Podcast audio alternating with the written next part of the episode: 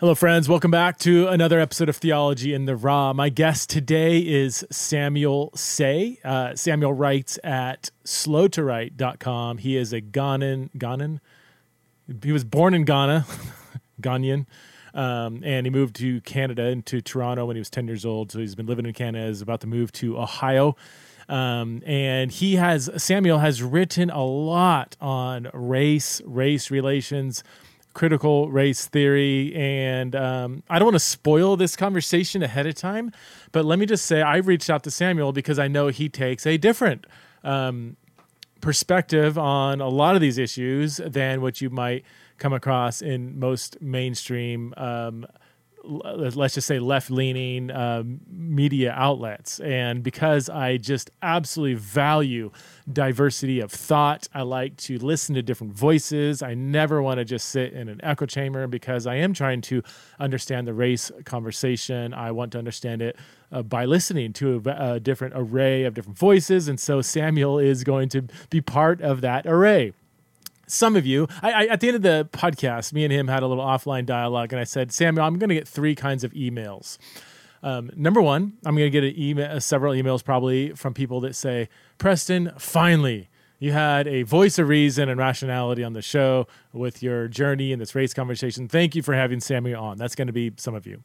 Um, others of you are going to say, wow, uh, he gave us a lot to think about. I, I, need to kind of rethink some things that I thought were kind of established, and he challenged some assumptions that I had. Thank you for having him on. I, I need to I need to kind of sit back and, and fact check some things, read some more articles, and and see what I think about this. That's going to be some of you, and others of you might say, "I can't believe you platformed this guy. That was absolutely horrible. He's wrong. He's uh, internalized his own." uh, racism or something like that. I, I don't know what, what, kind of response, but what I think some of you are not going to like what he has to say. So I just challenge all of you just to listen, to understand, to engage, to do your own research, to be humble, to consider uh, different viewpoints and then uh, do your own fact checking, do your own research so that we can all be well informed, uh, having grappled with a different array of voices so that we can have a better perspective on something as significant as racism. So, without further ado, uh, let's welcome the one and only Samuel Sey to Theology in the Raw.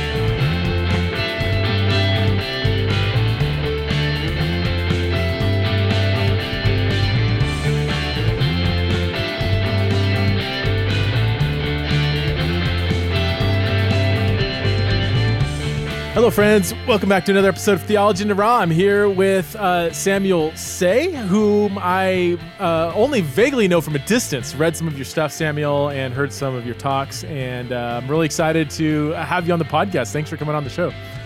Well, thank you for having me. I, I really I want to specifically um, ha- have you uh, unpack your view on on uh, the race conversation. I know that's a broad term, um, but you I, you have some interesting and some might consider different or unorthodox maybe thoughts on the race conversation. Um, but first, why don't you tell us who you are and uh, give us a little bit of background about kind of where you're coming from, and and then we can mm-hmm. uh, get into some of the nitty gritty. Yeah. Yeah, um, so I'm Samuel Sey. I blog at slowtowrite.com. I'm on social media also at Slow to Write. Um, I'm uh, known primarily for two things. I'm known for being a pro-life advocate. Um, I uh, until recently I was working for an organization here in Canada um, on you know, trying to uh, end abortion uh, in uh, in our nation. Um, and then I'm also known for blogging about racial issues, cultural issues, political issues with, I would say, biblical theology. Um, but I was born originally in Ghana, West Africa, um, and I moved to Canada when I was uh, 10 years old. Originally, I lived in Montreal, um, the French, basically the French city in Canada, um, and then I um, moved to Toronto uh, when I was about um, 13, and now I'm in the middle of uh, moving to the U.S. Uh, soon. Um, I have a fiance. I, I got to marry. So, will you become a citizen or start that path, or? Uh? Doing that, yes. Okay. When when uh, it would take me a few years before I can apply for that, but okay. when I'm able to, yes, yeah. Is is Ghana uh, French speaking? I forget. No, it's uh, English. English. We're we're um, a British colony, but okay. uh, we just moved to Montreal because at the time it was just the easiest place yeah. for us to settle. So, did you learn French in Montreal then, or?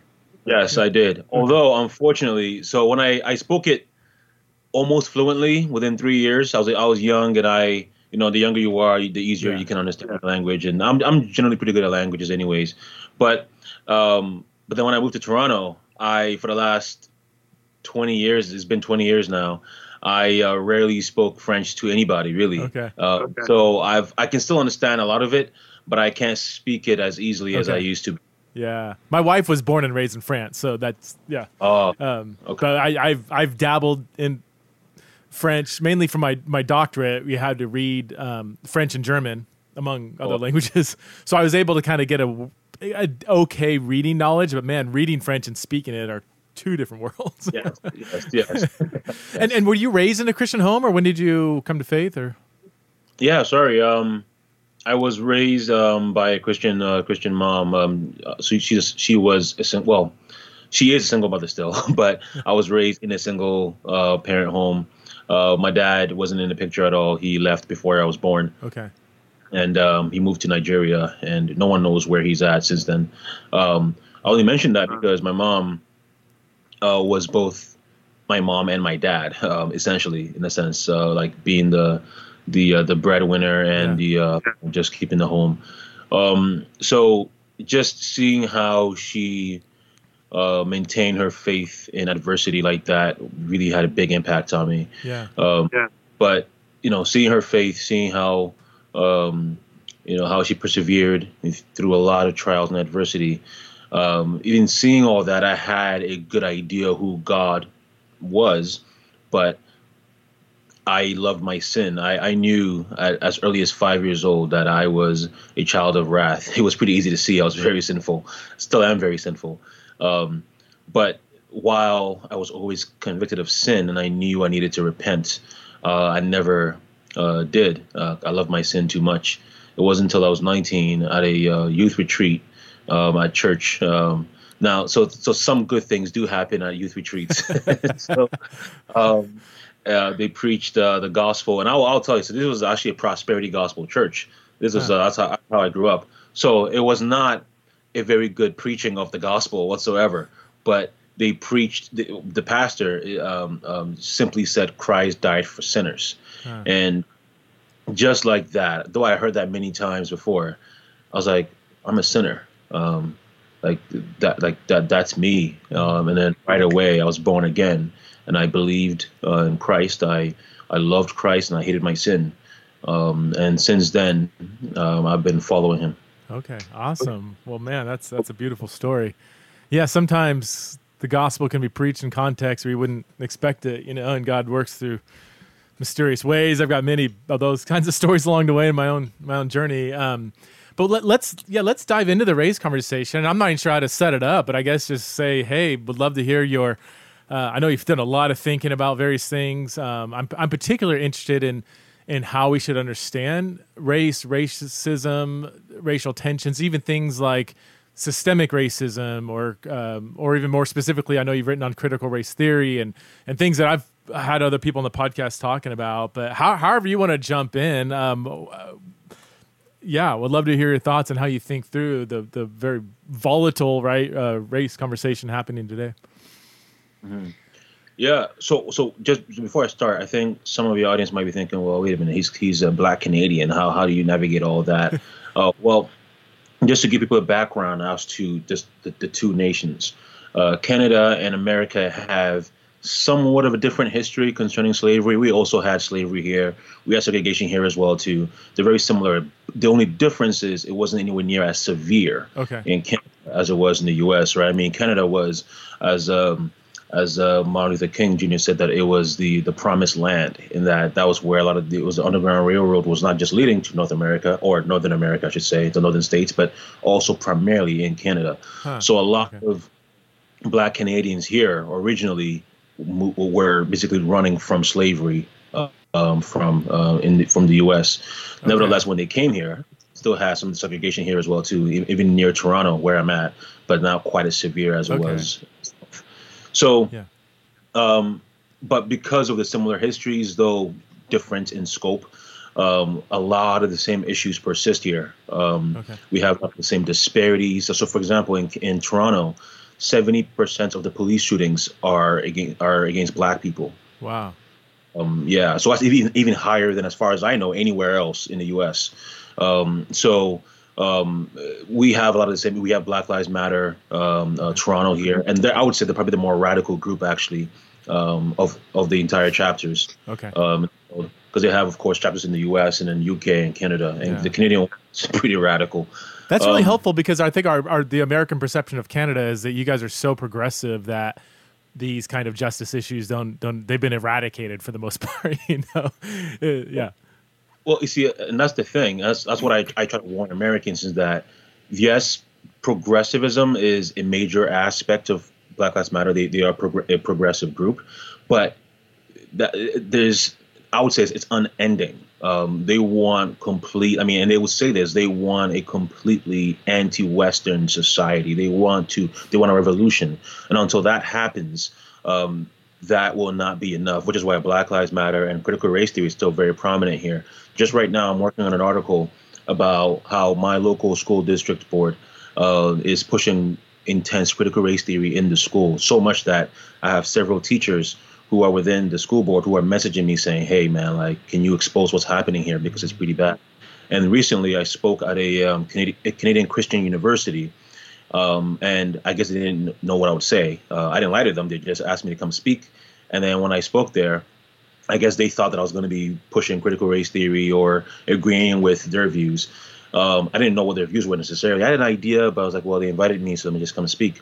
And the title of the talk was simply what is racism, and I di- and I just defined what biblical racism or what racism is biblically. Um, mm-hmm. And um, afterward, they they sent a public letter denouncing me um, for for basically defending racism and for being anti-black and anti, you know, people of color.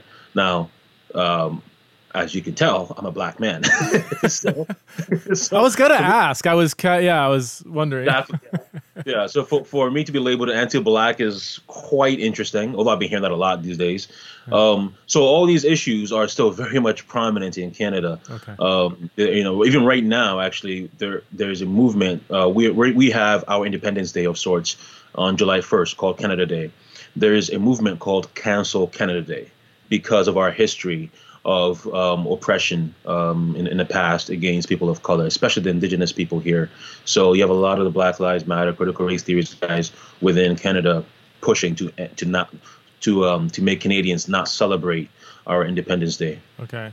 Well, I, now I'm curious with that talk you gave. Can you give us the, the, the snapshot of what your what you said in your talk that caused you to be accused of being anti-black? Yes. So, uh, if you don't mind, actually, let me. I can just read a quick um, text. Uh, that's what I started with, and I think it's just helpful. That's what um, I always want to start with when it comes to the issue of racism. Mm-hmm. So sorry. Okay, so it's um, Second Timothy three twelve. I'll just start there. Indeed, all who desire to live a godly life in Christ, in Christ Jesus, will be persecuted while evil people and impostors will go from bad to worse, deceiving and being deceived. But as for you, continue in what you have learned and have firmly believed, knowing from whom you learned it.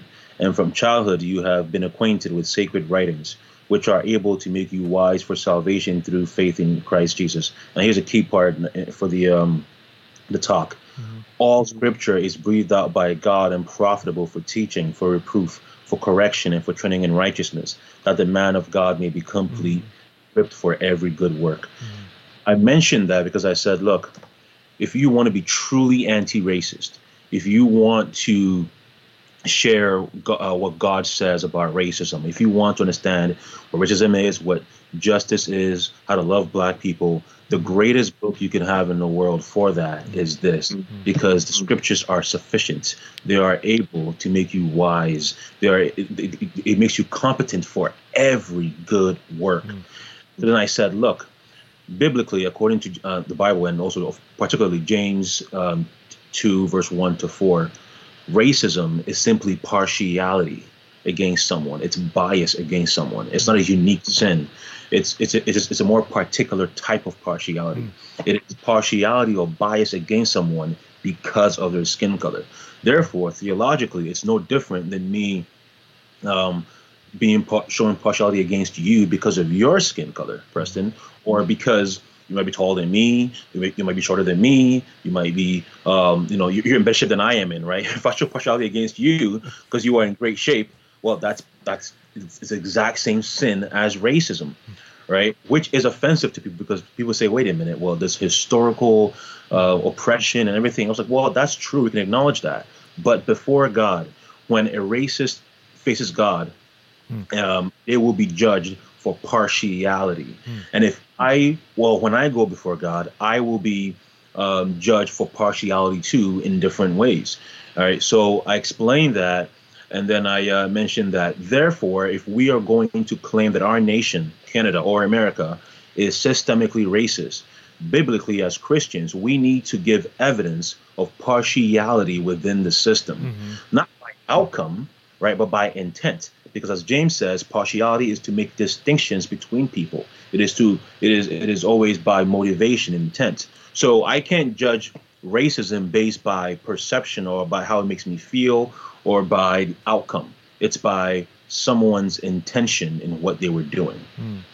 So that yeah, that's that's helpful. Um, in because I'm just trying to understand the conversation. As I understand it, the argument for systemic racism is based at least partially, if not fully, in unequal outcomes. Is that is that correct? That among the black community in particular, not necessarily people of color, because Asian Americans always sort of wrench, wrench into that, or, or even first generation immigrant. I mean, you yourself are an immigrant. From what I've heard, the outcome for first generation immigrants, even for, from Africa or whatever, is is still different than people who are are African American have been in America for for a long time. Um, and if I say anything that needs to be fact, I mean, let me tell my audience everything I'm saying fact checked. I'm just recalling from stuff I've read, so I, it may or may not be correct. You guys need to do your own your own research. But as the argument goes, because there is unequal outcome in terms of poverty, crime rates, whatever, yeah. um, among the black community in particular, therefore, there's something there's something systemically wrong or there's something wrong with the very systems, the structures in place. Is, is that am I representing that argument well? And then that's what you're that is, arguing against. That is, a, that is a major major part of the argument. The argument is just they would say, um, you know, really just perception as well too. There, there could be so, for example, um, when it comes to the law, when it comes to the nation, the system itself, that is the argument. But they would even say that even things like certain businesses, right, or, or even churches, mm-hmm. that even have a um, even if you don't have equality, even if you have no disparities, if certain people do not feel included in certain things, mm-hmm. right, could be that. Or, for example, um, if there, if there's a church where you have um, a you have a diversity in the members, but you don't have a voice for Black people within the leadership, for example, mm-hmm. that could be seen as uh, being systemically racist.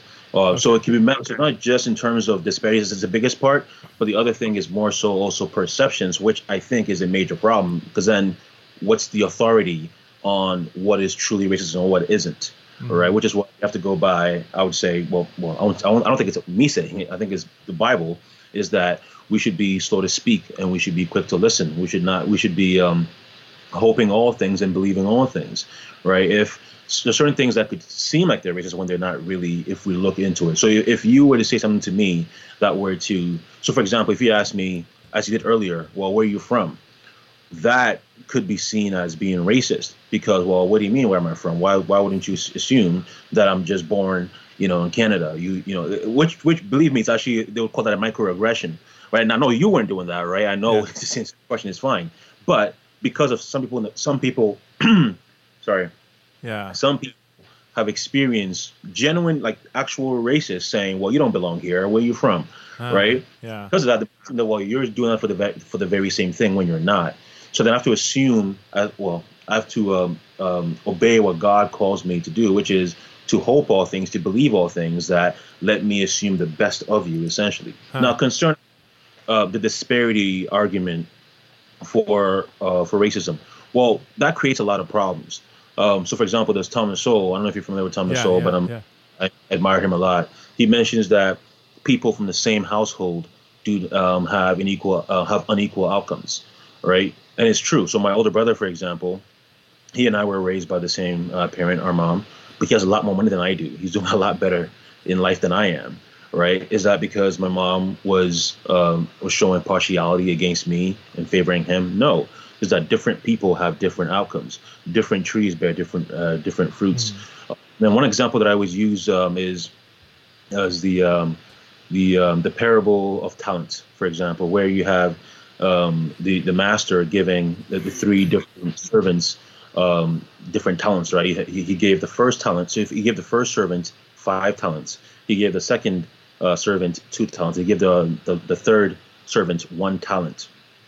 Um, in the end, um, not to go through the whole parable, but in the end, um, the, the, first two uh, were able to double um, their uh, make a profit. The the first one didn't, and he's punished by the servant. Well, if we then let's assume then that the third servant is a black is a black man. Now, all of a sudden, if we believe that disparities are are is evidence of injustice, mm-hmm. then we would have to believe that the the master who is supposed to represent Christ in that parable is unjust because it just happens to be that the black man is the third person who received less uh, money than everybody else. And even in heaven, for example, there will be disparities in heaven. Now, I'm not saying it will be racial, it will be racial, but there will be disparities. There's no equality of outcome. And biblically, you don't see equality of outcome being seen as evidence of justice, hmm. right? And even when it comes to equality of outcome, sorry if I'm talking too much. no, no, know, no. That's, that's why you're here. even when it comes to equality of outcome, uh, within black people, you actually have disparities. So immigrants actually are actually doing better uh, socioeconomically than even white Americans and white Canadians. Uh, the Ghanaians, Nigerians, the West Africans, uh, which I'm you know uh, a member of, um, financially uh, or economically, we're doing we're doing better. Than than um, what, than even white Americans, you're saying? Yes, than even white Americans. Yes, wow. Yeah. Huh. So then the question is, well, why is that? Right? Um, is it because of is it is then is it disparity because of skin color or is it because of several factors? And I would say the biggest factor there, and this is, I, I wrote an article on my blog, not to promote it, but um, it was called our, um, our, Fathers Are Failures, where I use my own um, story and experiences to, to mention that the biggest issue facing black people, the biggest disparity is fatherlessness, right? So um, the gap between, and it's similar also in, in, in Canada as well. In America, um, black uh, black children grow up without fathers at a rate of uh, 70, 75%. So 75% of black children do not have their fathers in the home. 75%. Well, compared to white uh, Americans, it's actually the complete opposite, where it's only 25% of them who do not have their fathers in the home. Mm. That's too much as well, too. Yeah. But you have a 50% gap between that. That's going to lead to other things.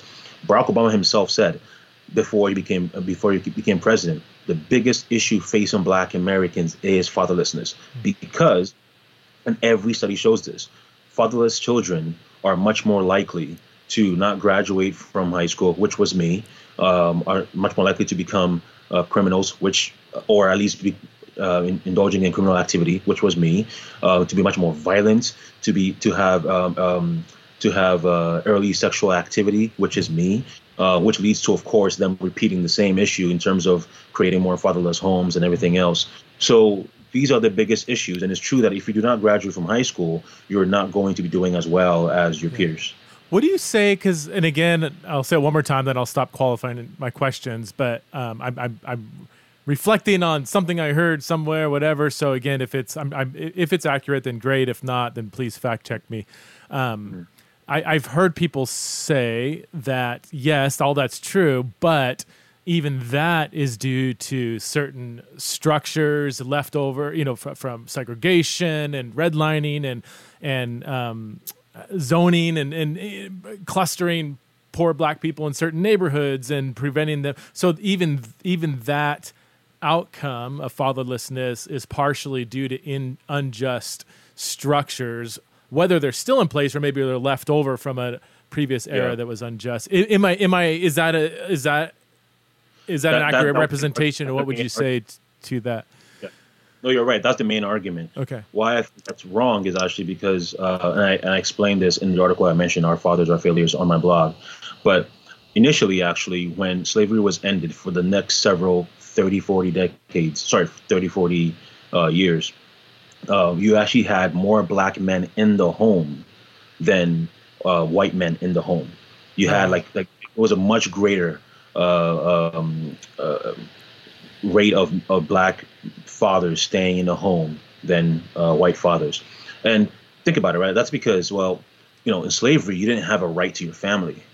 So when they were finally freed, they cherished the idea of the family because now they had something of their own. They were the heads of their families and take, leading their wives and leading their children.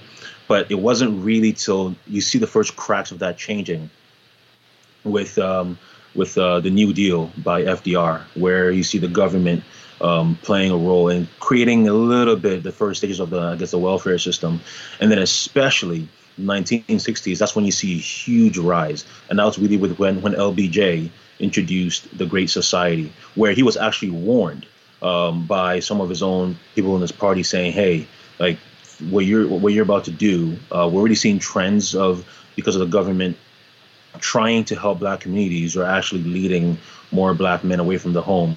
So if you implement this, you're actually going to end up perhaps accelerating this to making it to creating a disaster.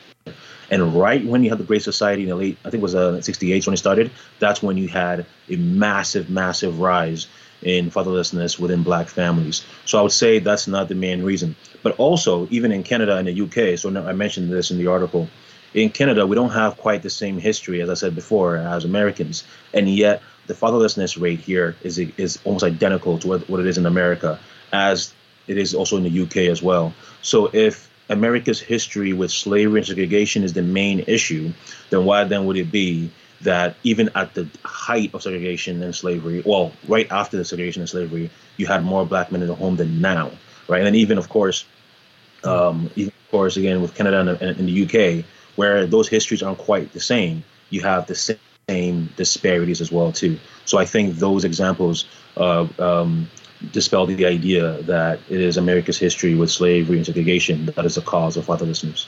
So just to sum, just to summarize, so at the end of the '60s, in particular, fatherlessness was way, way lower than it is now. So, and no, nobody, nobody would say we're more racist now than we were in the late '60s, right? Or maybe some people, would some people say that some critical race theorists actually say that, but I mean, only generally, only a white person could say that. Like I've heard people say that, like things are worse now than under segregation. I'm like, you're white, right? yeah. I don't know. I I well, yeah. Well, some of them say some critical race theorists say that um, because there the disparities now worldwide. I mean, not worldwide, but universally in America are much much worse than they were in the 60s, oh. which is shocking. Yeah. But like socioeconomic disparities between black Americans and white Americans today is significantly worse than it was in the 60s. So that's a good question. Well, why is that? Right? If racism is is is uh, much, I mean, if it's much more rare than it is then, uh, which is just proven, right? It's the numbers prove it. The attitudes, it's it's it's a fact. But because of the disparities, critical race theory say, well, then, or people who support Black Lives Matter, they say, well, that can't be the case then. And that's one of the problems with believing that disparities is evidence of racism. If you believe that, then that becomes a foundation okay. to how you define racism, right? So even yeah, though things are clearly, clearly better, uh, again, the numbers show this uh, across the board, because of the, the, the, disparities when it comes to outcome, okay. they maintain that it has to be worse or the same. So what what what is the answer then? Why is there such a high rate of fatherlessness? Uh, I, I, I think I mean poverty and criminal activity. Is that would that be accurate too? That that has yeah. increased among the black community more than uh, other communities. And, and yeah. if that's true, then why, if it's not racism or systemic racism, what is it then? Um, a lot of it is just the government, right? So with uh, the Great Society, uh, which is why it's fascinating right now when many critical race theorists or or um, many just people in general talk about reparations uh, being needed. Well, the irony of that, well, it's not really ironic, but it's interesting because um, the Great Society uh, was deemed as a form of, of reparations for Black people. So LBJ and the Democrats, they very much targeted um, pushing the Great Society, the war on poverty, and things like that for the black community by introducing the wel- the welfare system, particularly to help, of course, the poor, all people, but particularly also dealing with black people to help them because they believed that if they were to um, to create the welfare system, it would be a means of paying back the injustices through slavery and, and segregation. But but but the welfare system completely just has harmed the black um, you know, black families and white families too, but especially the black family. When you target um, or when you try to help out one particular group uh, in that way, and that one particular group has been the one that's been most affected by it yeah. um, in the ways, um, you know that's of course uh, a, a, sign of how bad that that that um that um that, what's the word that uh, project was. Yeah. So that's a is the welfare system playing a big role, and you see that too over here in Canada, where again, um, similar history but not quite as severe, and yet the welfare system is absolutely. And I know many. I grew up in the welfare system, and I see how it affects hmm. uh, black, especially because naturally, if you have a man in the home, well, then you can't get as much uh, support from the government right? And it creates this idea then, well, and I know many, I know many families, um, some relatives of mine who um, will divorce just so they can get the welfare system, or who will refuse to remarry or to bring in their their man. Now, of course, not everyone does this, but right. for many cases, they're like, well, if you come in and then uh, we don't have the government backing anymore, then what's the point of you coming in? Which of course harms the children. Wow. This is exactly what Shelby Steele argues in his book White Guilt. Are you familiar with that? And is that was I mean again I, I'm as I've said offline, I mean, I'm I'm just I'm coming out this whole conversation as a learner. I'm just absorbing different viewpoints and stuff. So I read um, people across the board. Okay, I read DiAngelo and, and Kendi, and I've read Shelby Steele and Glenn Loury, and very different kind of op- opinions. But this, I would say Shelby. I read Shelby Steele alongside DiAngelo's book White Fragility, mm-hmm. and just I'm just my anecdotal experience is. I mean, I, I thought DiAngelo's book was just horribly argued. Maybe she's right, her conclusion. I just thought the book, the argument was hideous. I mean, just just it wouldn't fly in any kind of like legitimate academic setting with any kind of alternative viewpoints. It was just just the logic of it was just it just I just thought it was unconvincing. And again, may, maybe our conclusion's right. I can care less about that. Really, I just as an academic, I like to look at how people get there and how they're building evidence uh, and logical connections. And that was just it was she would have failed my class. But um, but Shelby Steele's book, it it, it, it I don't know. I, I was much more convinced by it, and certainly a black man writing about his experience growing up in segregation is going to carry more weight than a, a white lady who says that she, you know, is already skittish around black people and gets has ra- racism coming out of her. You know, I'm like, girl, you got problems, man. like, I don't, I don't know. Or, or, or they also sorry not to cut you off, but um, she also suggested that guys like Martin Luther King Jr. and Barack Obama are actually racist too, um, huh. especially Martin Luther King, uh, as many critical race theories do, because Martin Luther King believed, of course, in you know famous, the famous words of you know not judging yeah. um, people by their color, but by the of their, of their, sorry, not by their color, but by their character. Yeah. Yeah. Well, they critical race theorists like Robin DiAngelo believe that in itself is racist now because um, the whole goal, remember, of that, which is again, it, it's so important that I keep saying this because if we accept the, the belief that racial disparities are evidence of racial discrimination, therefore, the only way then to end discrimination is to end disparities. Uh, right? And then if so, then that creates a problem. Well, that's why Robin, uh, not Robin DiAngelo, but but her colleague Ibram Kendi says racial inequality, so racial discrimination is wrong only if it leads to racial discrimination, so racial disparities. Huh. Right, let me say, sorry, I'm getting myself confused, confused here, so I'll say it again. Yeah. That he was saying that racial uh, discrimination is only wrong if it leads to racial disparities. However, racial discrimination is good if it leads to racial equity or racial um, parity. Wow. That's what he's wow. saying here, yeah. which yeah. means that since white people across the board are more privileged uh, than black people, therefore you need them to, to, to discriminate against white people systemically That way, by bringing them down, Yeah. you could have more equality, or by bringing them down, you could have, in his mind, black people coming up, right? So that's the problem with thinking that disparities in of itself proves discrimination, which is why I say that the Bible is a, a lot better in giving us wisdom on this. Right? That partiality or racism, discrimination, is by intent, not by outcome. Well, Right? What, 'Cause what that- about unconscious bias? So, because yeah, I, I yeah, of course, if there is intent, clear clear acts of racism, we're all going to say that's wrong. But what if people uh, uh, are acting out of just implicit bias? And of course, you can't really. How do you prove that? Maybe you can't. But is there a place to acknowledge that? You know, um, say a business guy's CEO, he's white, all his friends are white, and he was inherited wealth, and he hires a lot of white people, and that's his whole network, and and um, black person applies for the job, maybe he's on paper just as qualified as the next guy. Could there not be a place for him? Not really out of overt, like I hate black people, or but just like just un- unconsciously hiring white people over black people. Is that? Uh, and I, I'm kind of just asking the question out loud. I mean, I don't, I don't know if I'm Yeah. framing it right or if that's even a helpful. Um, Yeah, I, I understand you, and I'm, I'm grateful for your question. It's a good question. It's a very important question. Um, so the problem with that is um, the word bias itself requires you to be conscious to be biased, right? Especially as it deals with partiality. Um, so I don't know if you can hear that the thunderstorms around here, Oh, but but um, like so the word partiality is like it's it's intention it's intentional, right? Now, as a Christian first, now I'm, I'm happy to talk about the logical aspects of unconscious bias, but as a Christian, um, like bias is partiality, and that as James describes it, it is never unconscious; it's always by intention. You are always making distinctions between people, right? So if we're going to, because then biblically, and say within the church, if someone is guilty of unconscious bias, well, how do you prove it? How do you Yeah. do Matthew 18, right? And that should, that should be true for everybody else. I don't want someone assuming the worst of me, right? I want someone to assume the best of me as God, as God calls them to, to hope all things, to to believe all things.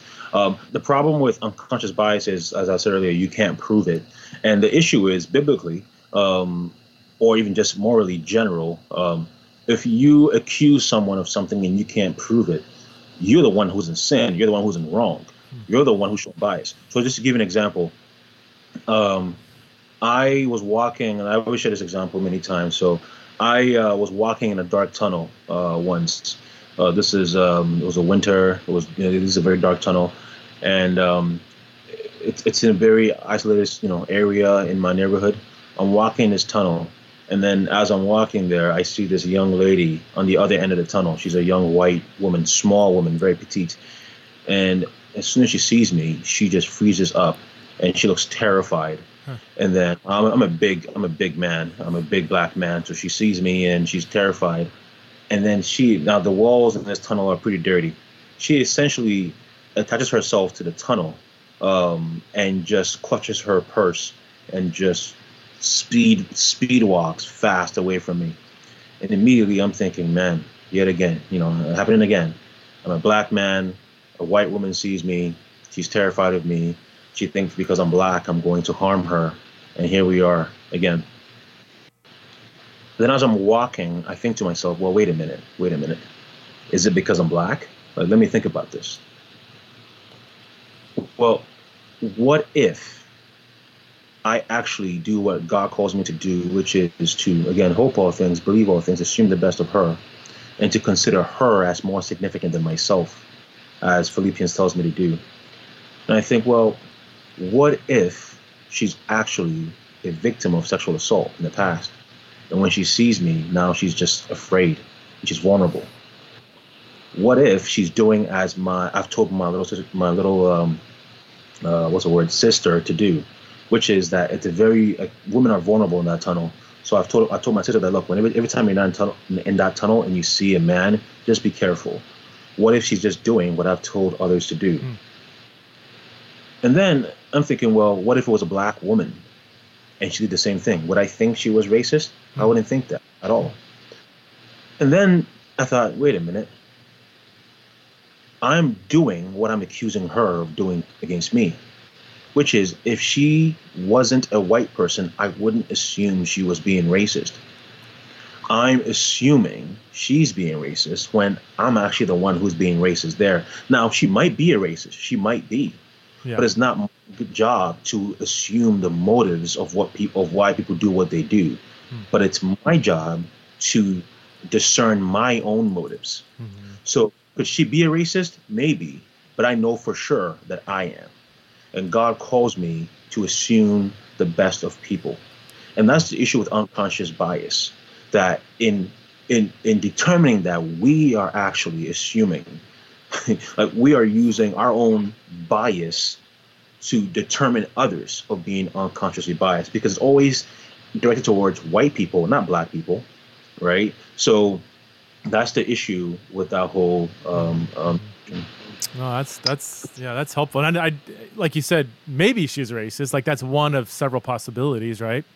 Um, mm-hmm. But to assume that is, you're saying that's going beyond what Scripture kind of allows believers to do. Really, um, that's good. Well, um, have you experienced like w- w- what you would call overt racism, where it's like, no doubt about this was a racist comment, act, whatever? oh, for sure. Uh, I experienced that. Um, actually, I was, I've experienced that in different ways, but uh, particularly uh, at school, one of my teachers was brutally racist towards me for an entire year, huh. um, where he would, um, he would, in front of the whole class, and at the time, and today it would never fly, but at the yeah. time, um, people would just laugh along with him, and I wasn't laughing, but I didn't really have a, I didn't really know how to address it. Um, but yeah, he would he would use you know racial slurs against me, make fun of how dark I was, wow. make fun of um, you know, uh, where I come from, uh, Africa, um, routinely teasing me and showing obvious partiality against me in other ways as well too. Um, that was the worst form. I'll be that was hard for me. Um, yeah. I didn't I didn't want to go to school. I don't want to go to class because of that. Um, I was also a bit embarrassed too because I, interestingly a lot of my black friends, well, not black friends, but black classmates were laughing along with it because in particular he was making fun of not just I was a black person, but I was an African black person, and I'm darker than the average black person. And since a lot of those guys were not as dark as I was, they were laughing along. If anything, wow. there were actually people who would um, repeat what he would say to me, you know, in the hallway and things like that. Um, so I've definitely experienced that before. I've experienced other forms as well too. But to me, even I think the kind of racism that we don't talk about a lot these days is, you know, um, recently there was a um, prominent Christian leader who mentioned that a lot of his black, a lot of his black friends do not trust him uh, because he's white, because they've experienced racism before, or people that they know have experienced racism before. So he said that it's it's understandable that they don't trust him. Well, that's actually racism. What he's saying, and we wouldn't think of it that way, but it's actually very. Destructive. I would say these days, or especially within the church, it's one of the most destructive forms of racism. Because if a white person says that, if a white person says, you know, um, yeah, I have, you know, I myself have experienced racism from black people or some harm from black people, and because of that, I just don't trust black people. We would say, well, that's racism. You shouldn't judge um, that black friend or that black person based on what others have done to you. Well, the issue why that's that's racism is because the Bible calls us uh, not to rejoice at wrongdoing, hmm. right? Or not to justify wrongdoing. It's sinful for someone to not trust another person strictly based on what other people have done. It's sinful. It's wrong. It's partiality. It's bitterness. So if a white person says it's okay if black people do not trust white people, hmm. You are justifying our sin. You are showing partiality against us because we're black, right? And that's sinful. That's wrong. That's racism. Hmm. So I mean, I've been seeing that a lot the where I know that I can get away with certain things as a black person that white people wouldn't get away with. That if a white person would say that they would be called to repent, which is love, right? It's loving to call people to repent. So if because I'm black, I will say things that will make you afraid of wanting to rebuke me or to call call me to repent, that's racism. That's you choosing not to love me because I'm black. Yeah. And it's a very major issue I think within the church today that we're not addressing. Wow. Wow. No, that's thanks for always bringing it back to the Bible. It's it's fascinating how the Bible often isn't I don't know consulted in race conversations uh, not that's overstatement, but in, in many, w- w- even across in Christian circles, sometimes. Um, so that's yeah, that's super helpful. What, I'm curious about um, uh, the concept of white privilege. Do you have thoughts? I love when asking a question, you, you kind of crack up like, yes, Preston. you, you didn't read my blog on that, did you? Um, no, no, no, no, it's okay. yeah, yeah, yeah, yeah. What, what, what are your thoughts on on that concept? I mean, we hear that all, all the time, and, and I honestly don't know what I, I I'm thinking through it. You know. Um, yeah. Well, I, I will say, well, no, I'll let you answer. And then if you, I might throw in some of my thoughts on. It. No problem. Yeah. So if the cons if the if if the term if what they meant by it was strictly to say it just happens to be that white people are more privileged um, than black people. Um, because of majority culture maybe you know a number of different things. If that's just what they meant by that i wouldn't phrase it that way but i say okay yeah well, that's true. It's true that um, you know being part of a majority i won't call it a majority culture but just you see more white people in America and Canada than you do black people, right? It's, you know, and there are several, there are some cultural differences um, necessarily. Um, so if that was the case, I would say I agree with that generally. But white privilege basically means because systemic racism exists, it naturally leads to an easier life for black people. Sorry, sorry, for white people. Um, and that it is it is it's it was designed that way within our founding principles and that it's maintained it's maintained through our founding principles and it will be so unless it's abolished unless you abolish systemic racism which then leads to a change in the culture mm-hmm. um, so generally white privilege can mean anything like just the social economic uh, status uh, is, is, primarily that um, so it usually deals with the disparities angle as well too or just what would call as cultural norms and things like that that benefit mm-hmm. white people, mm-hmm. they would say. Uh, well, the problem with that is, again, you really just it assumes a lot. It makes a lot of assumptions, and again, the data itself as well too. There are several variables with, uh, within that. As I mentioned earlier, uh, Western um, West Africans or African immigrants are, if you look at just how they phrase it, at least by socioeconomic statuses, they are much more privileged than white people are, as are Asian Americans. Um, and I would say things like the lack of diversity might be lack of might, might be evidence of white privilege. Well, I don't think so because it's just they're just a bigger population. Um, in the same way that where I'm from, Ghana, for example, I'm a member of my, my tribe. We're called the Fantis. Um, we are a smaller um, tribe. The bigger tribe is our rivals, the Ashantis. Um, now, the Ashantis, they dominate Ghanaian culture. Um, hmm. you know, and no one says, well, that's just Ashanti privilege. It's just the fact that they're just a bigger population, hmm. just the way it is. Hmm. Anywhere you go, you're going to have a more dominant group just because of the population um, uh, size. Okay. Um, so I reject what, what white privilege because it assumes there is a nefarious reason as to why white people today are more um, generally privileged uh, than the average black person. Um, uh, what I would say though is, again, going back to the beginning, I think the biggest reason why um, white people tend to be more privileged, I suppose, than black people is again the fatherlessness issue. Um, so I say there's actually a fatherless, sorry, there's a father privilege or a parent's privilege mm. uh, in in the world is not based on your skin color. And to prove this, for example, white people um, who grew up without, without dads have the exact, basically the same socioeconomic status as black people who grew up without dads, and then really? and the black people who grew up with dads have the same socioeconomic status as the white people who do grow up without dads. So really, that's that's. Would people push back on that, or is that pretty established? Or uh... it's, it's established now. Some might push back on that, but the numbers show that. Now, of course, it's not the exact same number, but it's it's eerily similar. Wow. So yeah, no, that's that's super helpful. I I um I I think we I, and these are thinking out loud questions on my that may be totally wrong or off wrong headed, but um I, I don't is is it right to say we should define privilege too? Is it simply wealth? I mean, or should we measure it mental health and happiness and depression rates? I mean, there's to say that no, wealth is the goal of life and that give and it's like, is that a Christian? Does that reflect a Christian view of what it, privilege even even means. Um, but then also like I, when people raise a privilege question, and again, I with you, I think there's some legitimacy to it with any majority culture, given especially the history of power differentials and oppression and all this. I mean, I am going to assume pro- yes, that probably has some lasting effects in in many cases. But when people say, "Do you believe in white privilege?" I'm like, in what context?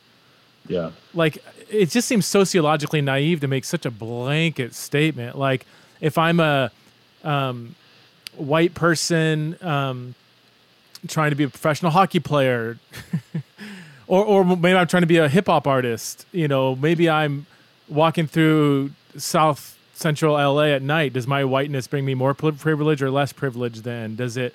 Um, if I, you know, if I'm what about my height? If I want to be a basketball player and I'm five six, or if I'm a s- six foot eight black person, which one has more privilege? And I don't, and, and these are kind of yeah. But he's like, yeah. What about? All I'm saying is, it's from my vantage point. Again, I maybe I'm totally missing it, but it just seems like to make such a blanket statement that doesn't consider layers and layers and layers and la- what about uh, if somebody's autistic what if they're disabled what if they ha- have a family life but they were sexually abused by the father and does that it just i think i need to ask like a hundred different questions before i determine this person has more privilege than this next individual i don't i don't know is that am i that that's and you're exactly right and i completely agree with you uh, i can tell you playing um, playing basketball when i was younger if you're a white guy, you show up, you know, with my friends and you're a court, we're gonna make fun of you.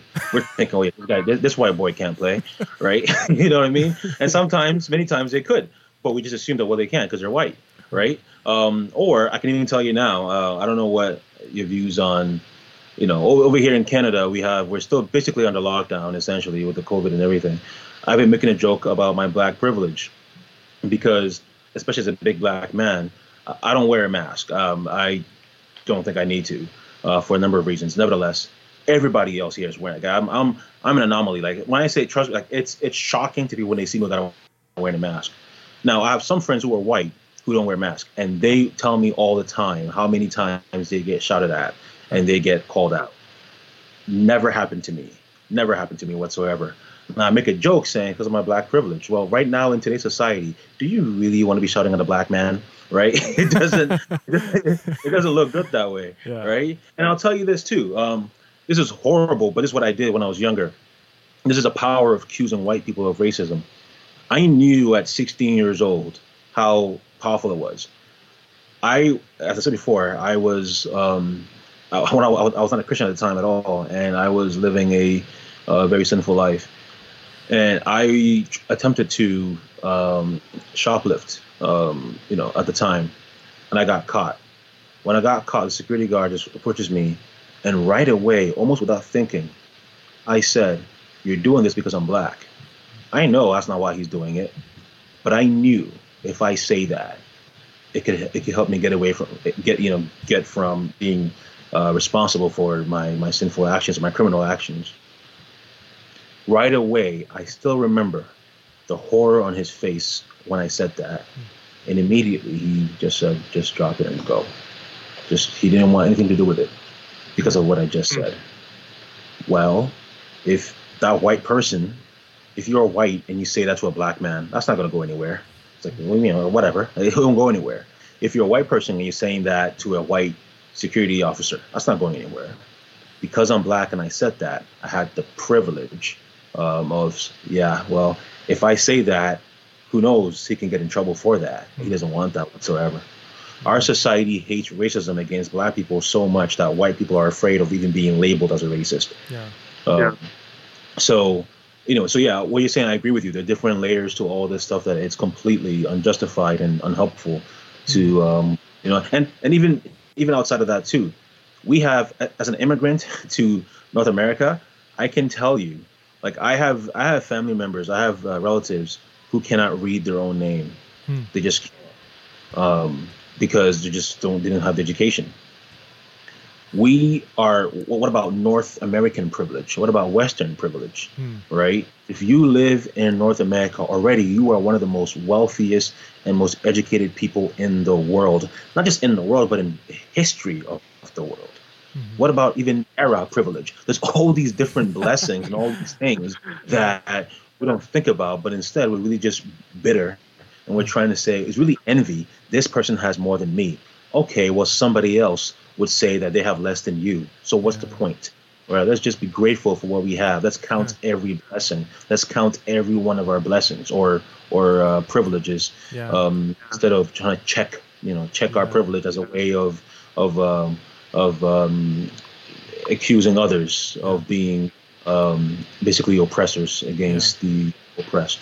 That's good. Wow. Um, I, uh, going back to something you said earlier, what, what do you think about the cr- criminal justice system? Do you know? I, I know nothing about that, um, but uh, you know, have heard that there are sort of biases against uh, black people in particular, at least in the American criminal justice system. Do you know enough to uh, um, about yeah. it to say anything about that, or even yeah? Um, yeah.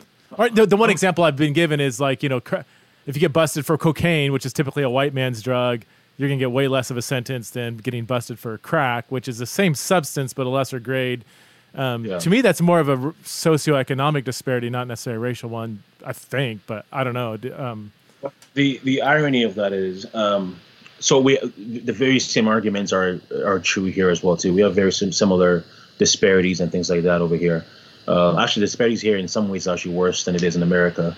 Um, but the issue with that is the reason why crack itself is more um, more receives more severe punishment is because you have the Black Caucus, you know, within the Democratic Party and black leaders uh, themselves who said, let's make that actually more severe because it was harming more black people. So that's the irony of it all. Huh. In that um, the reason why crack, um, you know, because it was destroying many young black people. So then you have the leaders saying, well, let's put them in jail to warn other black, uh, it's more severely to, to warn other black people from following that lifestyle or to just harming little kids who were being sold these drugs. So that's why you had it much worse than cocaine. Because yeah, the cocaine was an issue um, in uh, in the in the 80s, but crack itself was destroying black people at a much higher rate. So the irony is, wow, um, long time you had uh, Reagan being being accused of racism because of his inaction against crack.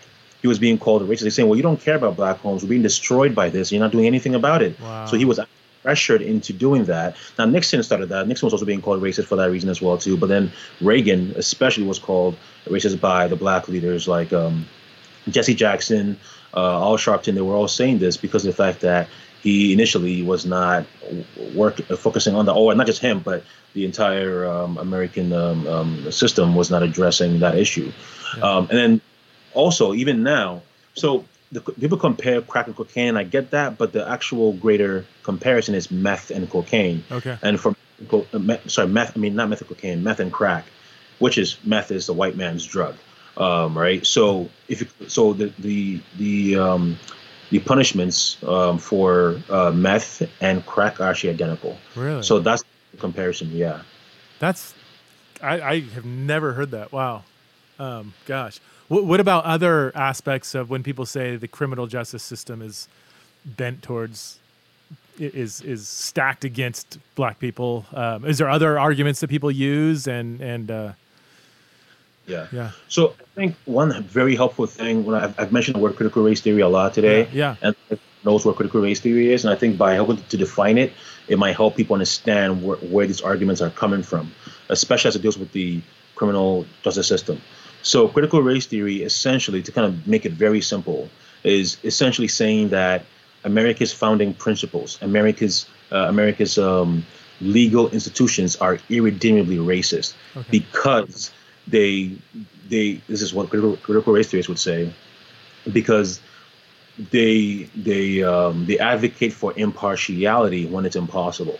Right? And that's the postmodernist modernist thinking within it. That they believe that Western the Western society is really built by and for white um, uh, white men, really to to oppress women and uh, black people, especially black people. So because of that, they believe that the whole idea of justice is blind is really just a way to manipulate people into thinking that what's truly oppression discrimination is uh, impartiality and justice. So, they, that's so that's why they believe that um, racial neutrality is impossible, and it's actually in of itself racist, which is why they claim that MLK himself was internalizing racism. Huh. Um, so I think with that with that in mind, it's helpful to know that the reason why many people say that the, the system itself is racist is because of the very principles within the system. Even before you get to the disparities, they believe that this, that you should have consideration for someone being black, right? And you know, believing that you know, so that's why you hear many uh, you hear arguments about um, well, black on black crime. Well, the reason why that's happening is not because black people are just committing crimes. It's because the system itself is making them commit crimes. Mm-hmm. So you should understand that, be compassionate toward that, and give them linear sentences as a kind of reparations as well too. So when people are talking about the outcomes, it's not or the disparities. It's not just the disparities. They think that you should, in many cases, eliminate all that as justice for black people, which is why you hear, of course, too, about uh, abolishing um, or defunding the police and abolishing even prisons. So Black Lives Matter believe we should abolish prisons in of itself because they don't believe that it's justice, since in their mind it's just a, a way of trying to enslave black people again. Right. So with all that in the background, I think it's helpful to know that, and then I can talk about the you know the outcomes or disparities um, as a whole. So the issue again is there's no evidence, right? Disparities do not prove discrimination. There's no evidence that certain black people are being uh, punished more severely as a whole because of their skin color. There's no evidence of that at all. And you've seen several cases where actually um, there are sometimes where black people do get a leniency because of, I think, I would say white guilt in many cases because of that very thing I just told you about. Um, so even right now, when it comes to police police shootings. Uh, I'm forgetting his name, but there was a uh, researcher uh, who was like who was not on my side, but he's just an honest um, researcher, and he came with a conclusion, which has been verified by many people, that uh, white white cops are actually now um, um, less likely to shoot black people because of fear of what they could be labeled as if they do so. So even when they're in dangerous positions, they won't do so sometimes mm-hmm. because they're afraid to be called racist and lose their jobs and lose their livelihood. So that's that's my answer to that. Wow, wow, gosh. Um, you you mentioned earlier some of the quote unquote anti-racism movements, and, and for people that don't know, there the phrase anti-racism is is identifying one specific kind of movement or way of thinking that is addressing racism. It's not.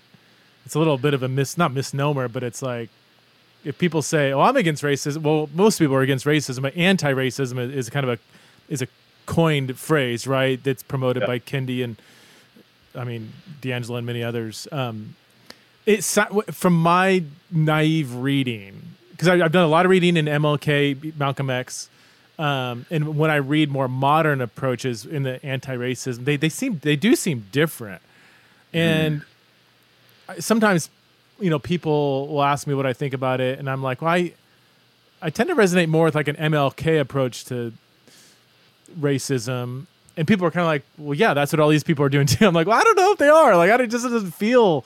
And again, I'm I. Yeah, I'm just a guy who reads a lot and listens a lot, but it just doesn't seem like it's the same approach. Like I don't think Kendi, Kendi, um, and others would would really get along well with MLK, or at least I think they'd be have more disagreement than agreement. It seems that's yeah. from my again. That's what it seemed like to me. Would that be an accurate? Like, would you resonate with MLK and and see the big difference between how some of these other people are addressing racial Absolutely. tensions? Yeah, I'm definitely more. Um, in agreement with MLK and completely opposed to hmm. uh, the anti-racist uh, guys. So just to just to add to your point, um, they're so antagonistic to the civil rights movement that one, uh, Ibram Kendi, uh, in the beginning of his book, How to Be an Anti-Racist, he mentions MLK and trying to emulate MLK when he was younger. And then he says he regrets that because he was actually internalizing racism. Oh wow! Right? Okay. That's where, that, that's how that's how strongly they feel yeah. about this. And then uh, Derek Bell, um, who's the founder of critical race theory, um, him and you know the Kim- Kimberlé Crenshaws and yeah. the guys who um, founded it, they expertly say that they created critical race theory as a reaction against the civil rights movement because civil rights movement did not go far enough. They simply just ended the laws, but it's mm-hmm. like, well, laws itself didn't didn't change anything. You have to change the system, the whole system, um, to end um, to end racism in America. So it's a completely uh, it, it, it, so I, I, describe critical race theory not as the offspring of um, the civil rights movement, but as the offspring of Marxism and postmodernism. Mm. Wow. A lot of debates about cr- critical race theory. I've had several people on the podcast talking about it, and um, I, I, still need to go back and I, I didn't read. Derek Bell has that seminal essay, right? That if, if people really want to understand yeah, what would be kind of a quick reader if someone says, "I want to understand firsthand what critical race theory is"? Would you recommend Bell? And then there's um, there's a introduction to critical race theory. I think that's pretty. Yes. If people want to know the beginning, anyways, of critical race theory, that's the essential book. It's, it's several essays um, from the founders and things like that. Okay. It's a hard read. It's very academic. Um, okay. But so that's good. But if they want a simpler version of all of that, like just an average person's, um, you know, um, I guess take on it. Now this person's not an average person. This person's uh, one of the founders. Uh, his name is uh, skipping right now. Oh my goodness, what's his name? Rich Delgado. Delgado, yeah, that book, yeah. Didn't yeah. he write an introduction yeah. to critical race theory or something? Yeah. So he helped. Yeah, I think I think that one's just called critical race theory. I think. Okay. I think the one you're referring to is the one that Kimberlé Crenshaw edited with guys like him. Okay. Um, um, so that's that's a good one. If you just want their own perspective, that's the book. Okay. But if you want also a rebuttal um, against critical race theory from a Christian perspective that explains what critical race theory is and its, and its uh, theological implications, the best book so far is from uh, Voddie Baucham, uh, Fault oh. Lines. Um, it's Voddie Baucham. Not that it really matters, but he's a black man. Uh, he's a black theologian, and um, he's it's, it's, an incredible book. Um, that just came out, I think, didn't it? I think it just came just out. Yeah, three, four months ago. Yeah. Have you read? What about um, James Lindsay? Are you familiar with him? I mean, uh, do, do you think he accurately represents? Absolutely. Yeah. Yeah. He's been very influential in um, you know in how I because I for a long time now I was studying critical race theory, but I was coming from I was um, explaining more of its Marxist roots, which is evident. I mean, they they, they admit this. Now now they don't, but because they know now the kind of the, the blowback to it. But in their essays, they mentioned this. Uh, you have one of their founders. I'm forgetting his name right. I think it's Charles Cook. I think where he has a book called uh, "From From Race No From Class to Race," where he says that here's where Marx was right, here's where he's wrong, and here's how we basically want to correct it by making it not a racial issue, sorry, not a not a, not a classism issue, yeah. but a racial yeah. issue. Um, nevertheless, um, yeah, I, James Lindsay, I I'm a, I'm a huge, huge fan of his. Um, his book Cynical Theories is absolutely okay. fundamental uh, as well too. So I'd recommend that as well. I, am always nervous. I mean, I've been a Christian all my life, and oftentimes when somebody uh, just opposes something from the beginning, they don't always represent it well, you know. So I'm always care, but everything I've heard of Lynn, but see, I haven't done I haven't done the, the original work in reading critical race theory, but he seems to be very fair in like is is he seems to be very concerned about representing something well, not just creating a straw man and addressing that. That's my impression, at least from when I hear him yeah. talk and, and everything. Uh, what about some um, on the race conversation? Who have been your biggest influences? You mentioned Thomas Sowell. Um, we we but I mean Shelby Steele came up. Are there other people that you're like, man? These, I think these guys are really guys or girls doing it well. Yes. Um, I mentioned uh, Voddie Baucham yeah. earlier. Voddie Baucham has had the biggest influence on me. Okay. Uh, Voddie Baucham, and surprisingly to me, many people, John MacArthur. Oh yeah. Uh, John had a very big impact on me. Not because these racial issues, and I, I keep I want to stress this. It's not a matter of just racial. It's it's, it's theology it is what is the foundation to um, um, to ethics and justice. What is your foundation? If it's from the world, you you you will be lost and you will embrace all these philosophies. But if it's the Bible, you understand what it is, which is why I started out by reading that text that the Bible is sufficient. So for me, as a black man, um, because I had learned from guys like John MacArthur and Paul Washer and Charles Spurgeon, um, on making the Bible your foundation for how you understand everything. When I saw a lot of my black peers um, embracing these issues, I wanted to think clearly. Okay, let me not think with my skin color, but let me think with, well, my, my soul, what the Bible says. Um, so John MacArthur, sorry, John MacArthur had a big influence on me, uh, Owen Strachan. Uh, I don't know if many people know him, but he's a, uh, a scholar, and he's he actually just he has a book coming out, I think next month, called uh, Christianity and Wokeness. Uh, I already read it. I endorsed the book. It's brilliant. It's really really good. My, so, um, I, I have to I have to acknowledge that my audience is gonna totally resonate with you saying the Bible's our ultimate authority. Most of my mm. audience is going to resonate with that, but you're going to completely lose them by mentioning John MacArthur and Owen Strachan, unfortunately, and Paul Washer. I'm just, I'm just, I just, my audience is probably, yeah. I just have to acknowledge that, but. Um, I, I, went to John MacArthur's college and seminary, so oh, I was nurtured in the, the environment, so I, so I know it well.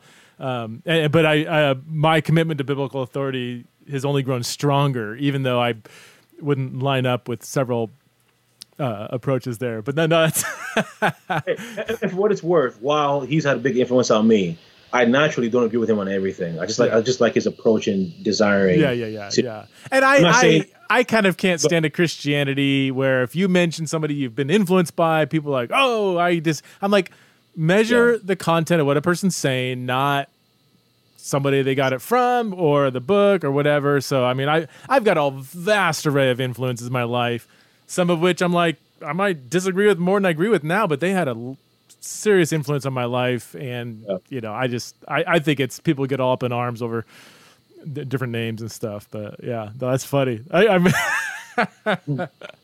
well, Samuel, I've taken enough of your time. You've given us a lot to think about, man, and and um, yeah, I'm still, I'm just, I'm, I'm on a journey and thinking through this, and I hope my audience will, will think through and and and uh, you've given us a lot to to process. And uh, I, most of all, man, I just appreciate your humility and thoughtfulness. Like you just, I don't know, you come off as a really authentic dude, so I appreciate that. Thank you so much.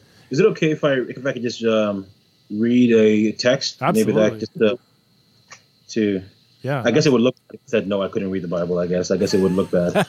uh, so just quickly, it's been on my mind a lot. Yeah. Uh, just might be helpful for people to think through these issues. Yeah. So the Bible says um, um, in Leviticus 19:15, mm. you shall do no injustice in court. You shall not be partial to the poor or defer to the great, but in righteousness shall you judge your neighbor.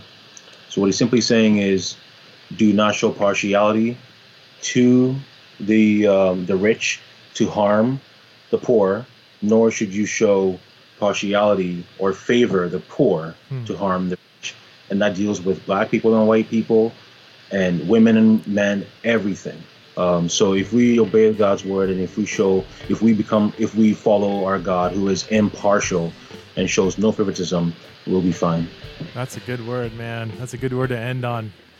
Thanks so much, Samuel. Uh, where can people find you? Uh, slowtowrite.com, is that right? Or yeah, you can also find me on social media, Slow to Write, um, across all social media platforms. Okay, cool. All right, man. Take care. Thank you so much.